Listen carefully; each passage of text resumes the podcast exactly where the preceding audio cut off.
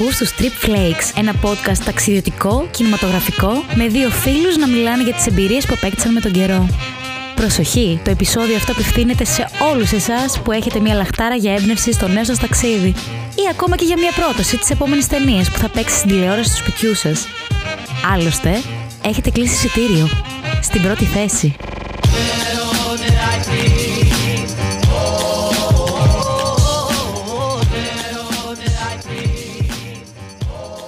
Σας αφήσαμε την προηγούμενη φορά με την υπόσχεση ότι θα σας διηγηθούμε το ταξίδι σχετικά με το Άχεν. Αλλά για να πούμε περισσότερα θα πρέπει να πάμε δύο μέρες ή βασικά δύο βράδια πριν φύγουμε από την κολονία.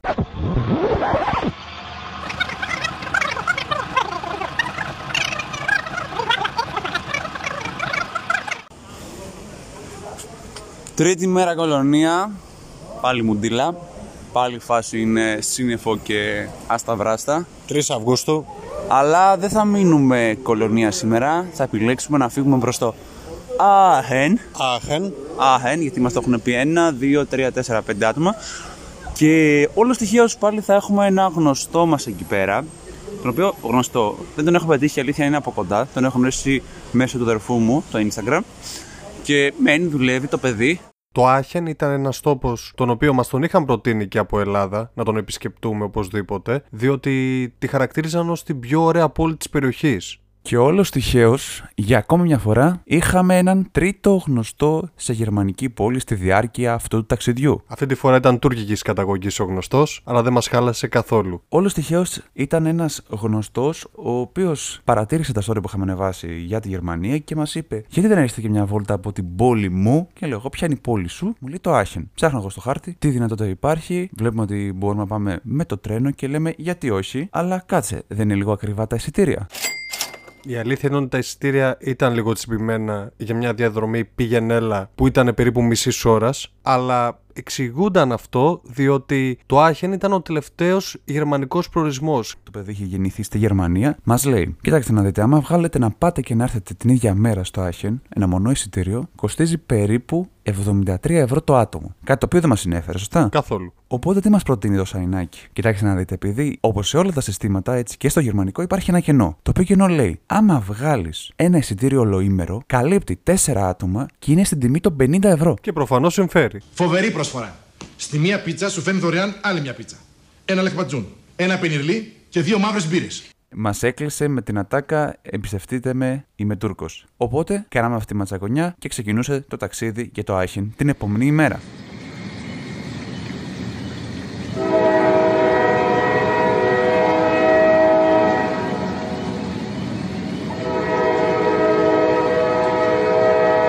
Μια διαδρομή περίπου μισής ώρας φτάνουμε στο Auchen Hauptbahnhof και απ' έξω η γιακάδα που είχαμε συνηθίσει την προηγούμενη μέρα στην κολονία έχει μετατραπεί σε βροχή. Είπαμε γιατί να μην περιπλανηθούμε μέχρι να έρθει να μας βρει ο φίλος, όπου και ανακαλύψαμε δύο απομείνοντες θύρες της πόλης από την παλιά εποχή. Οπότε εκεί πέρα κάπου επικοινωνούμε με το Μεχμέτ και δώσαμε ραντεβού έξω από το σταθμό των τρένων. Έρχεται το παιδί, μας μαζεύει, μας βάζει στο αμάξι του κιόλας. Κάντε μόνο μια εικόνα ότι είναι ένας άνθρωπος, τον οποίο εγώ προσωπικά δεν τον έχω ξαναδεί στη ζωή μου. Εγώ ούτε λόγος. Το γνωρίζω μόνο από αναφορές, μόνο από μικρές συζητήσεις και μας λέει: Λοιπόν, έχω πάρει μια μερική άδεια από τη δουλειά και θα σας κάνω προσωπικό tour με το αμάξι. Θυμίζει κάτι από Ελλάδα. Αφού μας παίρνει κανονικά ο Μεχμέτ μέσα, με το αμάξι πηγαίνει, το βάζει στο πάρκινγκ, κατεβαίνουμε και ξεκινάει να μας λέει διάφορες ιστορίες. Ιστορίες που έχουν να κάνουν σχετικά με την πόλη, αλλά και προσωπικές τους στυλ, ας πούμε. Θυμάσαι όταν μας γυρνάει και μας λέει ότι εγώ έχω περισσότερη συμπάθεια στους Έλληνες από τους Τούρκους. Είχε πει μια πάρα πολύ ωραία ιστορία για τον πατέρα του, καθώς ο πατέρας του ήταν μετανάστης από τη Σμύρνη στο Άχεν. Ο Μεχμέτ γεννήθηκε στο Άχεν και είχε πει ότι οι πρώτοι άνθρωποι που γνώρισε και συνεργάστηκε ήταν Έλληνες, οπότε είχε μια μεγάλη αδυναμία στους Έλληνες και αυτός και η οικογένειά του. Μου έχει κάνει μεγάλη εντύπωση, ας πούμε, και για το πολιτικό γίγνεσθε στην Τουρκία, πώς επηρεάζουν οι Τούρκοι της Γερμανίας αυτό το πολιτικό γίγνεσθε.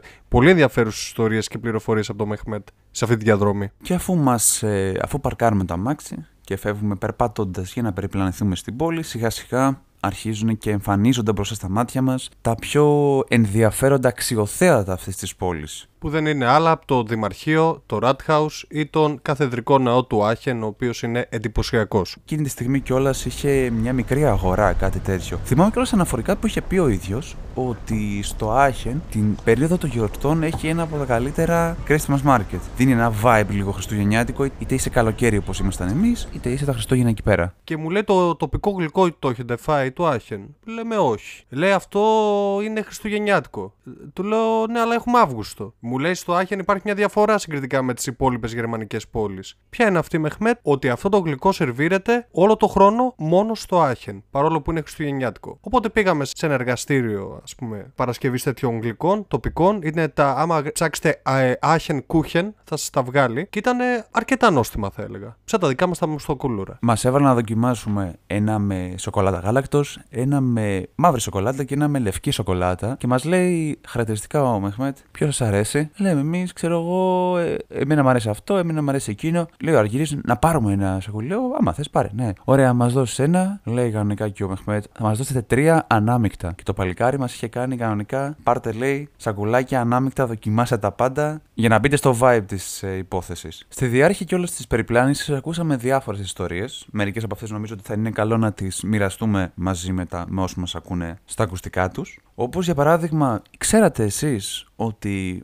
ο Χίτλερ μισούσε αφάνταστα το Άχεν. Και αυτό γιατί; Γιατί στη διάρκεια όταν πήγε να κάνει εκλογές, το Άχεν ήταν από τις πόλεις που του έδωσε τα πιο μικρά ποσοστά, διότι απεχθανόταν κάθε φορά τη δικιά του πολιτική. Λογικό άμα το καλοσκεφτείς, γιατί είναι μια πόλη στα σύνορα, έχει πάρα πολλή επικοινωνία με άλλες χώρες, οπότε είναι λογικό να υπάρχει μια πιο πολυπολιτισμική νοοτροπία. Το οποίο Άχεν κιόλας έχει ψηφιστεί η έκτη καλύτερη πόλη να ζεις στην Ευρώπη για κάποιον που είναι μετανάστης.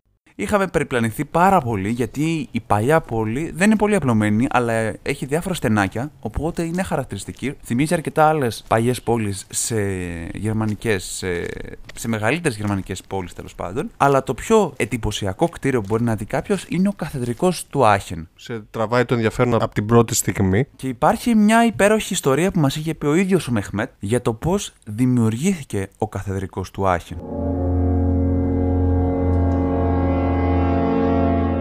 Σύμφωνα με μια ιστορία γενικά που λέγανε παλιά, μάλλον στα μικρά παιδιά και στη συνέχεια στους μεγάλους, λένε για το πώς οι κάτοικοι του Άχιν καταφέρανε να κοροϊδέψουν το διάβολο. Συγκεκριμένα λέει ότι την περίοδο του Καρλομάγνου, ο ίδιος θέλησε κιόλας να φτιάξει το μεγαλύτερο και πιο το πιο ελληνικό ναό σε ολόκληρη την επικράτεια. Και αυτό ήθελε να γίνει στο Άχεν, οπότε επέλεξε τους πιο καλούς τεχνίτες με τα καλύτερα υλικά να φτιάξουν το μεγαλύτερο έργο που μπορούσαν να κάνουν, αλλά προέκυψε ότι έπρεπε να φύγει στον πόλεμο και άφησε άτομα στο πόδι του. Δυστυχώς αυτά τα άτομα δεν ξέρανε πώς να διαχειριστούν αυτό το μεγάλο έργο και ξεμείναν από λεφτά. Οπότε έπρεπε να βρουν έναν τρόπο να φέρουν εις πέρα στο έργο που τους είχε αναθέσει ο βασιλιάς. Μια μέρα, εκεί που κάνανε μια σύσκεψη, εμφανίστηκε ένας μικρός κοντός τύπος και τους λέει ότι μπορώ να σας δώσω τα λεφτά, αλλά θέλω μια χάρη από εσά. Θέλω όταν φτιαχτεί ο συγκεκριμένος ναός, η πρώτη ψυχή που θα μπει μέσα στο ναό μου ανήκει. Με το που το ακούσαν αυτό το πράγμα, κατευθείαν όλοι εκεί μέσα καταλάβανε ότι μιλάνε με τον διάβολο. Και λένε τι θα κάνουμε, πρέπει κάπως να φτιάξουμε τον ε, ναό μέχρι ότου έρθει ο βασιλιάς. Και πήραν τα λεφτά του και ξεκινήσαν να φτιάχνουν τον ε, ναό και καταφέραν να τον ολοκληρώσουν. Αλλά έφτασε η μέρα που έπρεπε κάποιος να μπει μέσα στο ναό. Και λένε, παιδιά, τι θα κάνουμε, ποιος θα μπει; Αμπεμπαμπλόμ. Οπότε σκέφτομαι τι να κάνουμε, τι να κάνουμε, αλλά φωνάζει κάποιος. Παιδιά, δεν αναφέρει κάπου ότι πρέπει να μπει άνθρωπος. Η ψυχή μπορεί να είναι οποιοδήποτε. Και τι σκέφτονται οι άτιμοι. Θα στείλουμε έναν λύκο μέσα τον βάζουν από την είσοδο και ο, ο διάβολος που παραμόνευε πίσω από την πόρτα, με το που μπήκε μέσα ο λύκος, μπήκε μέσα στο λύκο και του έφαγε την ψυχή. Αλλά με το που κατάλαβε ότι τον ε, κοροϊδέψανε, βγήκε με δύναμη έξω από την πόρτα και του βάρεσε τόσο δυνατά που λέγεται ότι σύμφωνα με το θρύλο χτύπησε τα δύο του δάχτυλα και κόπηκαν πάνω στην πόρτα και μείνανε μέσα έκτοτε τέλος πάντων έχει μείνει ο θρύλος ότι έχουν γίνει σαν σίδερο και μπορείς να βάλεις το δάχτυλό σου μέσα να τα αισθανθείς. Η αλήθεια είναι ότι εγώ έβαλα το δάχτυλό μου μέσα, γιατί φλωροί είμαστε. Όταν σου είπε ο Μεχμέτ αυτή την ιστορία, πώς αισθάνθηκες; Ε, ανατρίχιασα λίγο, η αλήθεια είναι. Και ειδικά όταν έβαλα και άρχισα όντως να νιώθω κάτι, λέω τι, Παναγία μου, τι είναι αυτό; Ήθελα πάνω να το ξεπλύνω, να πούμε αγιασμό όταν τα ακούγα όλα αυτά. Λέω. Η αλήθεια είναι ότι ξεκίνησε να μας λέει αυτές τις ιστορίες έξω από την εκκλησία, έτσι ώστε να μας προετοιμάσει για το τι μπορεί να βλέπαμε. Στη συνέχεια, φυσικά, επειδή άμα ξεγελάσεις το διάβολος, πρέπει πρέπει ο διάβολος, σύμφωνα με τις ιστορίες, να εκδικηθεί την πόλη.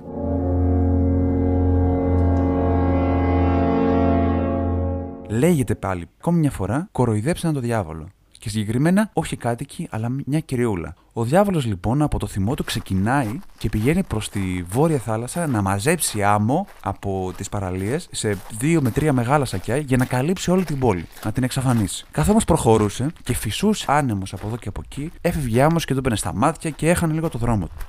Και ενώ έψαχνε να βρει πώς να κατευθυνθεί, βλέπει μπροστά του μια γριά γυναίκα. Τη ρωτάει, Θέλω να με βοηθήσεις.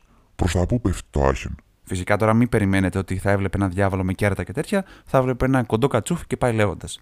Όμως, επειδή η γριά γυναίκα μάλλον γνώριζε τον deal που είχε κάνει ο διάβολος με τους πολίτες του Άχεν, λέει πρέπει κάπως να τους γλιτώσω. Κοίτα λέει τα πόδια μου.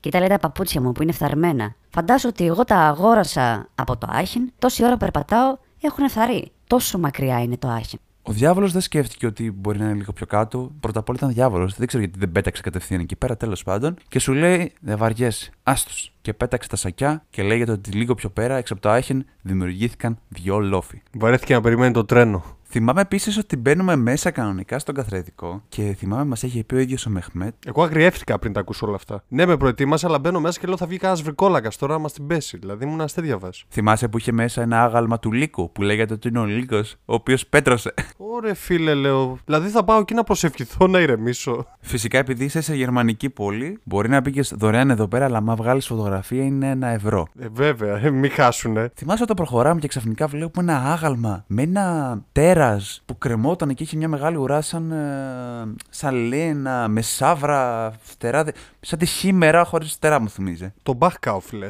Αυτό είναι ένας άλλος θρύλος τώρα.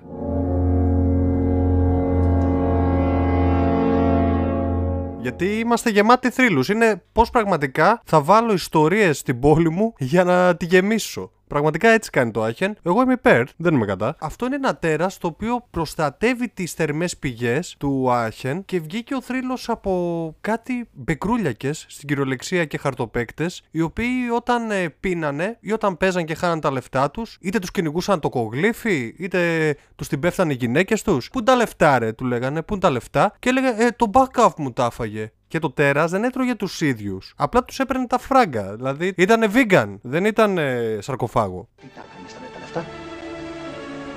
Τα έπαιξες; Τα χάσες. Λέγε ρε που είναι τα λεφτά.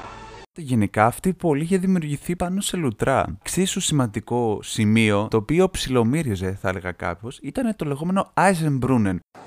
Βρισκόμαστε σε κάτι λουτρά, το στο Kaiser Kelle. Είναι κάτι στα θερμά που έρχονται εδώ πέρα και το νερό τους βρωμοκοπάει κατουρίλα. Τι στο καλό είναι αυτό, δεν μπορώ, δεν μπορώ να πω. Μυρίζει, παιδιά, μυρίζει πάρα πολύ. What, what? She's ugly. Τι πράγμα; she drink the water and he ma- uh, wants sex. Τι; όχι, όχι, όχι, όχι. But uh, they say me, drink, drink, Τι, come, drink, ε, drink. γενικά έχουν πει ότι άμα πάρεις το νερό εδώ πέρα, το χρησιμοποιούσαν σαν ε, εναλλακτικό για το Viagra. Μάλλον δεν έπιανε και επίσης μπορεί να πάθουν και καμιά δηλητηρίαση γιατί βρώμο κοπάει.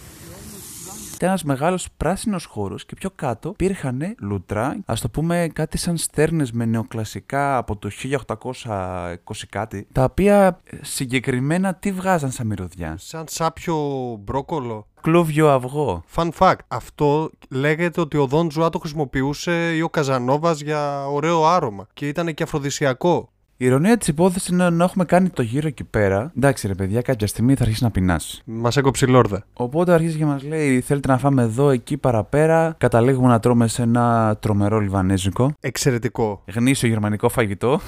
από τα βάθη της Γερμανίας, από το Άχεν μέσα. Γυρνάμε μετά να πιούμε ένα μ, τσαγάκι, καφεδάκι, σοκολατίτσα απ' όλα που είχαμε στην, ε, στην Bon Strasse κοντά στο Rathaus. Όπου εκεί καθίσαμε να τα πούμε λίγο περισσότερο, λίγο πιο άνετα, χωρίς να μας αμπουκιάζουμε. Και εκεί ανακαλύφθηκε ότι ο Αργύρης, βασικά ένας πρόγονος του Αργύρη, βρισκόταν στο ίδιο μέρος με ένα πρόγονο του Μεχμέτ.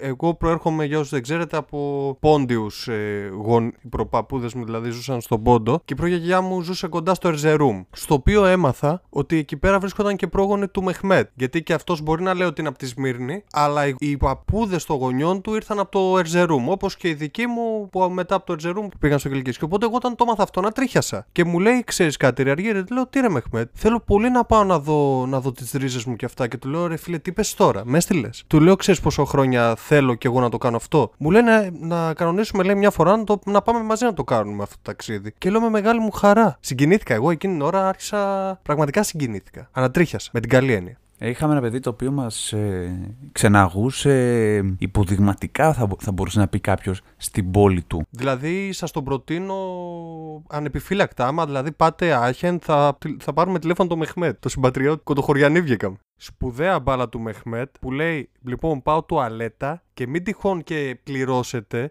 Γιατί σας ξέρω εσάς τους Έλληνες που πληρώνουν. Εντάξει, Σπουδαία μπάλα. Γιατί λέω, ξέρω σας τους Έλληνες, πάτε και πληρώνετε στα μουλοχτά. Ε, του λέω, θα το δεχτώ μόνο άμα έρθει στη Θεσσαλονίκη να σε κεράσω καφέ εκεί. Μου λέει, εντάξει, το δέχομαι. Και αφού τρώμε, πίνουμε, βγαίνουμε κοντοχωριανοί συνάδελφοι και πάει λέγοντας, μας λέει, ξέρετε κάτι, επειδή ο καιρός έχει φτιάξει, κυριολεκτικά έχει φτιάξει, θέλετε να πάμε και λίγο από Ολλανδία. Έτσι ώστε ο Αργύρης να λέει ότι έχει πάει και λίγο Ολλανδία, που δεν έχει πάει. Έβαλα μια χώρα. Στο... Για μένα πήγα. Γιατί το Άιχεν θεωρείται η πιο δυτική πόλη της Γερμανίας. Πραγματικά βρίσκεται πάνω στο σημείο που συναντιούνται οι τρεις χώρες του Βελγίου, της Ολλανδίας και της Γερμανίας. Δεν σου έκανε εντύπωση που άκουγες πολλά γαλλικά; Και δεν εννοώ βρισχέ. Εννοώ γαλλικά η γλώσσα. Έχει πάρα πολλούς ε, Βέλγους που πηγαίνουν έρχονται ή μένουν εκεί για υπηρεσίες και δουλειά. Επιβεβαιώνω το επιχείρημά σου. Και ξεκινάει να μας κάνει ένα tour με το αμάξι αυτή τη φορά εκτός της παλιάς πόλης. Όπου μια από τις περιοχές που μας δείχνει πρώτα ήταν το πανεπιστήμιο στο οποίο φοιτούσε. Το οποίο είναι Πολυτεχνική Σχολή του Άχεν, που μας είπε ότι ήταν από τις πιο μεγάλε πολυτεχνικές σχολές στην Ευρώπη, όχι μόνο στη Γερμανία. Εντάξει, γενικά μας έλεγε ότι Πολυτεχνείο ήσουν πολύ αντρίλα. Εντάξει, λέω. Ό,τι ισχύει παντού. Και συνεχίσαμε από τον κεντρικό άξονα, ο οποίος πήγαινε προς τα δυτικά, πιο δυτικά, μέχρι να φτάσουμε στο λεγόμενο ε, Valsia Quartet, που υποτίθεται ήταν το κομμάτι, ξεχώριζε το γερμανικό με το ολλανδικό. Και μας λέει χαρακτηριστικά. Και μας λέει, παρατηρήστε το δρόμο. Και παιδιά, μπορεί να λέμε για τους γερμανικούς δρόμους ότι μπορεί να είναι κάπως καλύτεροι, αλλά με το που φτάνουμε Ολλανδία, αλλάζει λες και το έχουν λιάνει, έχουν λιάνει τα πάντα και έχουμε μπει στην Ολλανδία. Βλέπω ένα σκοτάδι στη Γερμανία και αυτόματα Ολλανδία βλέπεις πιο φωτεινή δρόμη, πιο καλό καιρό. Λέω, τι γίνεται ρε παιδιά εδώ πέρα; Για πέντε λεπτά απόσταση. Μας αλλάξαν τα πάντα. Μας αλλάξαν τα πάντα πραγματικά. Ευτυχώς όχι τα φώτα. Και μας λέει θα πάμε στο σημείο στο οποίο συναντιούνται, στο λεγόμενο. Τριεθνές. Έχει ένα σημείο στο οποίο είναι ένας μικρός οβελίσκος, έχει και τι τρει σημαίες και μπορείς να φωτογραφηθείς πατώντας πάνω στις τρεις χώρες. Αν είσαι σύγχρονος traveler και λες ότι έχεις πάει σε τόσες χώρες και απλά βάζεις πινέζες, ε, αυτό το σημείο είναι ιδανικό για σένα. Μπορείς να χτυπήσεις τρεις χώρες σε δύο λεπτά με ένα απλό πάτημα στην κυριολεξία. Και στο ψηλότερο σημείο της Ολλανδίας, έτσι, 327 πόσο ήταν, μέτρα. Γελάει ο κόσμος στην Ελλάδα, φαντάσου, ε, 316 μέτρα. Πώς μπορείς να επισκεφθείς τρεις χώρες από μία μικρή πόλη της Γερμανίας, πηγαίνεις στο Άχεν, περνάς κάπου 4 χιλιόμετρα με τα μάξι, ξεκινάει ξαφνικά από εκεί πέρα που είναι ένα γερμανική οδόστρωση, να σε πετάει στην Ολλανδία και ξαφνικά βρίσκεσαι σε ένα σημείο το ψηλότερο της Ολλανδίας, το οποίο μπορείς να δεις Γερμανία, Ολλανδία και Βέλγιο. Πώς το λένε εδώ πέρα, Drieland Punkt. Περνάει ένα λεωφορείακι και για Γερμανία και για Ολλανδία. Δεν ξέρω για Βέλγιο βέβαια. Καλή φάση. Καλή φάση. Ναι, δεν μπορείς να πεις, ε. Α, σε βγάλει φωτογραφία. Περίμενε. Ναι, έχει και τον ε, ο Αργύρης εδώ πέρα που έχει καθίσει σε μια πέτρα. Η οποία υποτίθεται είναι το point στο οποίο βρίσκονται και οι τρεις χώρες. Τρομερά flat αυτή η χώρα, είδαμε και το πιο ψηλό της μέρος. Ναι, στο οποίο πώς πάμε εμείς στον Όλυμπο στο Μύτικα και πανηγυρίζουμε, οι Ολλανδοί πάνε εκεί πέρα, 316 μέτρα. Μπαίνουμε στο πάρκινγκ, αφήνουμε τα μάξι, κάνουμε τη βόλτα μας, κάνουμε τις φωτογραφίες τρομερές. Δύο Έλληνες, ένας Τούρκος στο τριεθνές. Λέμε πρέπει να γυρίσουμε. Για να βγεις όμως έπρεπε να έχεις, α το πούμε, κάτι σαν coin, το οποίο έπρεπε να το βγάλεις μέσα από ένα άλλο μηχάνημα με κάρτα, η οποία κάρτα δεν μας την έπαιρνε και λέμε την κάτσαμε τώρα, δεν μπορούμε να βγούμε. Και λέμε κάτσε, θα πάμε να ρωτήσουμε, να μας δώσουν, να πληρώσουμε τα λεφτά, να μας δώσουν να είναι το coin σε ένα εστιατόριο δίπλα. Και παιδιά, η διαφορά πάλι των Ολλανδών με των Γερμανών. Με το που τους λέμε ότι έχουμε αυτό το πρόβλημα, αντί οι άνθρωποι να έρθουν να μας πούνε Φουν φόιγο μπείτε, μας λένε πάρε το coin, άνοιξε και άντε στο καλό αγόρι μου. Καταρχάς πιο χαρούμενοι οι Ολλανδοί, έτσι. Έβλεπες πάντα κάτι φάτσες. Μέσα στη χαρά, Ω, έλα ρε παιδιά, τι κάνετε, ε, καθίστε εδώ. Μπείτε, μπείτε, τι μπείτε ρε. Μπείτε κατευθείαν μέσα. Αλλά καμία σχέση η εξυπηρετικότητα της Ολλανδίας, των Ολλανδών, με αυτή των Γερμανών. Οι Γερμανοί εντάξει, είναι τυπικούρες. Οπότε Πήγαμε και στο Κάλι, είδαμε και κάτι Βέλγους εκεί πέρα. Το καταλάβουμε, μα το είπαν κάποιοι ότι ερχόμαστε από τη Λιέγη. Οι κοντινές πόλεις που είναι εκεί πέρα σε αυτό το σημείο, οι πιο γνωστές, θα μπορούσα να πω ότι στην Ολλανδία είναι το Μάστριχτ και στο Βέλγιο η Λιέγη. Ε, δεν περάσαμε δυστυχώς και τις δύο. Πήγαμε στο πιο ψηλό σημείο, δεν μας νοιάζει. Δεν τα είδαμε αυτά. Ναι, Μέτρα. Πήγαμε στο Βάλς. ναι εντάξει, δηλαδή το φτάσαμε. Οπότε επιστρέψαμε κανονικά όπως μπήκαμε επιστρέψαμε στο Άχεν γιατί πλησίαζε η ώρα, πλησίαζε το τελευταίο τρένο που έπρεπε να πάρουμε. Μας έκανε μια μερική πάλι εκδρομή με το αμάξι, γυρίσαμε το γήπεδο του Άχεν. Το οποίο είναι τέταρτη εθνική, έτσι. Και ήταν μια γηπεδάρα. Μας είπε χαρακτηριστικά ότι είχαν δώσει τόσα λεφτά για να το φτιάξουν και μετά δεν είχαν πώς να ξεπληρώσουν τους τεχνίτες. Αυτό μάλιστα πρέπει να το είχαν φτιάξει για το Μουντιάλ του 6. Το οποίο Άχεν δεν φιλοξένησε νομίζω αγώνες στο Μουντιάλ. Και τελικά τους έμεινε έτσι αμανάτο. Και δεν είχαν να το κάνουν. Γιατί εντάξει, δεν έχουν και καμιά. Δεν είναι η ομάδα τους, ας πούμε, σαν την κολονία που είναι ιστορική. Και σιγά σιγά, αφού κλείνουμε αυτή την ιδιαίτερη μερίσια βόλτα, αφού φάγαμε, αφού ήπιαμε, αφού μάθαμε πάρα πολλά πράγματα, είπαμε και μερικές ιστορίες εδώ πέρα, ήρθε η ώρα να πάρουμε με το ίδιο υπέροχο τρομερό εισιτήριο το τρένο για την επιστροφή.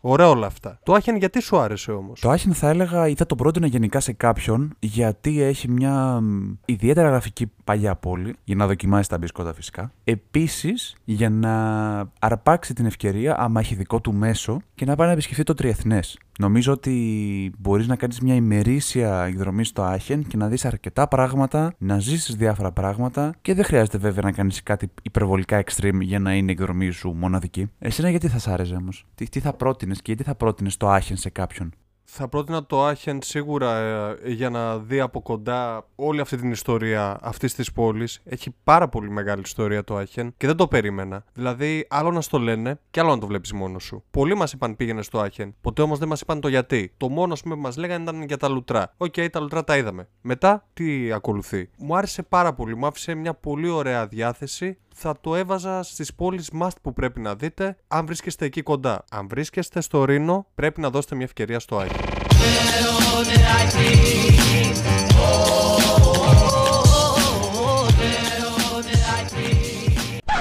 Κάτσε ρε εσύ, ταινία δεν είπαμε. Α, ναι, ταινία δεν είπαμε. Ωραία. Λοιπόν, ποια ταινία θα δούμε; Μμμ, κάνε υπομονή και άκου στη συνέχεια.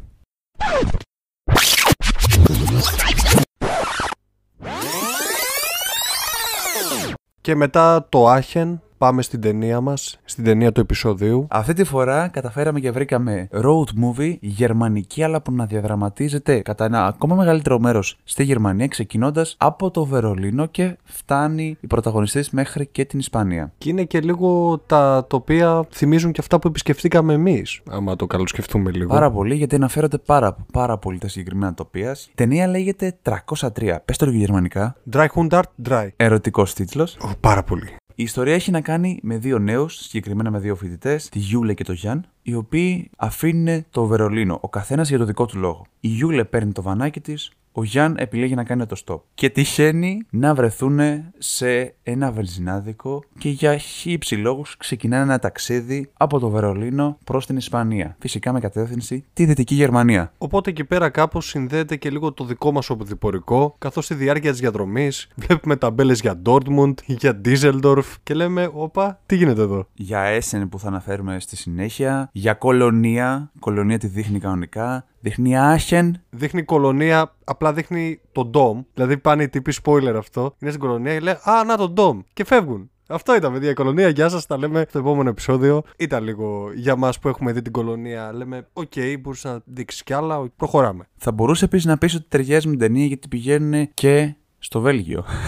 Μόνο στο τριεθνές δεν πήγαν. Όλα τα άλλα. Αλλά θα μου πεις δεν χρειάστηκε. Έτσι κι αλλιώς τα γυρίσανε με το βαν. Και γι' αυτό το λόγο την επιλέξαμε κιόλας, γιατί λέγαμε γερμανική, περνάνε από τα ίδια μέρη, έχει να κάνει με ταξίδι. Είναι μια ταινία επίσης που δεν γνωρίζει πάρα πολλοί κόσμος. Ναι, ήταν επιλογή χάρη και για να πω την αλήθεια, ούτε εγώ ήξερα καν ότι υπήρχε. Γιατί και ο τίτλος τώρα 303 δεν το είχα ακούσει ποτέ για ταινία. Για να πω την αλήθεια. Μέχρι αυτή τη στιγμή κιόλας που μιλάμε, ψάχναμε να βρούμε το λόγο για τον οποίο δόθηκε αυτός ο τίτλος. Ενώ περιμένουμε να δει κάτι εφάνταστο, τρομερό, απίστευτο, μοναδικό, διαβάζω ότι ο λόγος επιλέχθηκε επειδή το μοντέλο στο οποίο ταξιδεύουν και συζητάνε μεταξύ ήταν μια Mercedes-Benz O303. Όταν ο σκηνοθέτης δεν έχει έμπνευση. Ξεκάθαρα. Σου λέει, «Ε, πέτα το τώρα εκεί πέρα 303. Ποιος θα το ψάξει, πού να ξέρεις ότι θα το ψάχναμε; Στην αρχή, φαντάζομαι, εγώ σκεφτόμουν ότι μάλλον μιλούσαν για τα χιλιόμετρα. Λέω εντάξει, δεν είναι 303 χιλιόμετρα μέχρι εκεί πέρα, είναι μεγαλύτερα. Τι φτάσαμε μέχρι την Πορτογαλία, ρε. Τι 303 χιλιόμετρα. Δεν είναι spoiler αυτό, παιδιά, θα καταλάβετε γιατί. Κοίτα, μια ταινία road movie, πολύ κουβέντα, πολύ εσωτερική συζήτηση. Θυμίζει εκεί λίγο Before Sunrise τριλογία, χωρίς να είναι. Είναι σαν road movie before sunrise, γιατί σου δείχνει πάρα πολλά τοπία. Ε, διαφορετικό σκοπό έχει το ένα, διαφορετικό σκοπό Ναι, έχει το κάνει άλλο. μπάμα ότι εμπνεύστηκε από εκεί λίγο ο σκηνοθέτης. Θίγονται πολλά ζητήματα. Το οποίο εγώ βλέποντα το και στα γερμανικά ψιλοκάηκα. Γιατί σε κάποια. εντάξει, τα, έβγ- τα έβγαζα από τα συμφραζόμενα. Κάποια λέξεις ήξερα και λέω τι λένε ρε παιδιά. Από, δηλαδή σε τόσες μέρες και ειδικά όταν είναι δύο άγνωστοι, συζητάνε τόσα πολλά θέματα. Πολλά είναι ας πούμε πιο υπαρξιακά. Ο λόγος μάλλον που επιλέγουν κιόλας να μιλάνε για υπαρξιακά είναι επειδή η Γιούλε είναι φοιτήτρια βιολογίας και ο Γιάν είναι φοιτητής πολιτικών επιστημών. Άρα, μάλλον το έχουν ως αφορμή αυτό για να ξεκινήσουν όλη αυτή τη συζήτηση. Με αφορμή όλα αυτά ξεκινάνε κάποιες κουβέντες για κάποια πιστεύω. Στην αρχή το πάνε στο βιολογικό κομμάτι, στη συνέχεια στα πολιτικά πιστεύω, στην επίδραση του καπιταλισμού. Τέλος πάντων ε, γίνονται πολλές έτσι κουβεντούλες, γίνεται μια εξέλιξη χαρακτήρων. Βασικά αποτυπώνονται πολλά πράγματα και αποσαφηνίζονται στη διάρκεια αυτού του road trip. Είναι αυτό που λέμε ότι η διαδρομή σε, σου κάνει, σε εξελίσσει σαν άνθρωπο και σου λύνει και πολλούς γρίφους που μπορεί να έχεις κατά τη διάρκεια αυτής της ταινίας. Μια ταινία ευχάριστη θα έλεγα. Εγώ θα έλεγα κιόλας ότι είναι μια ιδιαίτερη ταινία γιατί έχουν πάρει μια ιδέα του Linklater όπως το Before Sunrise, δηλαδή το κομμάτι στο οποίο δεν έχει τόσο νόημα η πλοκή, δηλαδή τι συμβαίνει στους χαρακτήρες, αλλά τι συμβαίνει μεταξύ των χαρακτήρων. Έτσι, στο, στο μεταξύ τους κομμάτι, στο οποίο συζητάνε, αναπτύσσουν σχέσεις, έρχονται σε σύγκρουση, μαλώνουν και πάει λέγοντα. Αυτό πιο πολύ έχει ενδιαφέρον πάντα, γιατί δεν έχει τόσο ενδιαφέρον η πλοκή. Ένα σημείο έχει μόνο, στο σημείο στο οποίο έχουμε θίγεται το κομμάτι του βιασμού, μπορεί να πει κάποιος. Θα έλεγα πιο πολύ ότι την αδυναμία που παρατήρησα εγώ προσωπικά είναι ότι μ, αναλώθηκαν πάρα πολύ στις συζητήσεις σε εξωτερικούς χώρους, δηλαδή περπατάνε στα, στο τάδε δάσος, περπατάνε στην τάδε θάλασσα, περπατάνε στο τάδε δρομάκι και μιλάνε, καταλαβαίνω να, να μιλάνε, να περνάνε το χώρο τους, αλλά μου φαίνεται και λίγο ότι είχαν μια τάση υπερβολής για το ότι πώς θέλουν μετά το μισό, μετά το μισό στο οποίο περνάνε στο Βέλγιο, φαίνεται ότι η ταινία τρέχει. Τρέχει να μαζέψει τα σπασμένα της, γιατί στη διάρκεια φαίνεται, χωρίς να κάνω spoiler, να μαζέψει και να κλείσει κάποιες τρύπες. Μάλλον το budget είχε πιο πολλά λεφτά για να κάτσουν στο Βέλγιο και σου λέει ο σκηνοθέτης, έλα παιδιά, ψ, το τρέχουμε εκεί. Δεν πειράζει. Έλα, ε, ποια Γαλλία τώρα, έλα, άσε Βέλγιο δείξε. Θα δείξουμε και λίγο Ισπανία, να σπάσει λίγο. Πάντως είναι μια ευχάριστη ταινία. Εγώ την είδα ευχάριστα. Βέβαια για τις δυόμιση ώρες που έχει είναι πάρα πολλές. Απλά εγώ την είχα βάλει ένα Σάββατο βράδυ. Σου λέω ξανά στο σημείο στο οποίο φτάνουν μετά από το Βέλγιο, φαινόταν ότι λίγο παλεύαν να το τραβήξουν από τα μαλλιά. Συμφωνώ σε- απόλυτα σε αυτό που λες. Εγώ θα προσθέσω ότι ήταν καλή η σκέψη, αλλά σκηνοθετικά πιστεύω δεν του βγήκε τόσο. Δηλαδή, κάποια πλάνα παρά ήταν λίγο μονότονα, λίγο εμένα τα χρώματα θα μπορούσε να είναι καλύτερα. Βέβαια, κάποιος ειδικός θα ξέρει καλύτερα από εμένα να το κρίνει αυτό. Θα μπορούσε σκηνοθετικά να του βγει πιο καλά. Δηλαδή, δεν χρειάζεται ρε φίλε να πας μέχρι την Ισπανία. Πήγαινε μέχρι τη Γαλλία και βάλε και αφιέρωσέ το. Δηλαδή, μην τρέχεις έτσι, τα δείχνεις δύο λεπτά και φεύγουμε. Κάτσε, άραξε. Αυτή είναι η παρατήρησή μου για αυτήν την ταινία. Κατά τα άλλα, είναι μια ευχάριστη ταινία, road movie, είναι ανική, θα, θα σας θέσει πολλά υπαρξιακά προβλήματα, θα δείξει και μια εξέλιξη χαρακτήρων. Αξίζει να τη δείτε. Και επίσης θα κλείσω ότι καλώς επιλέξαμε αυτή την ταινία γιατί ένα μεγάλο μέρος διαδραματίζεται όσο βρίσκονται στη Γερμανία και μετά με το που βγαίνουν από τα γερμανικά σύνορα τρέχουν. Οπότε είναι καθαρά για Trippy Flakes επεισόδιο.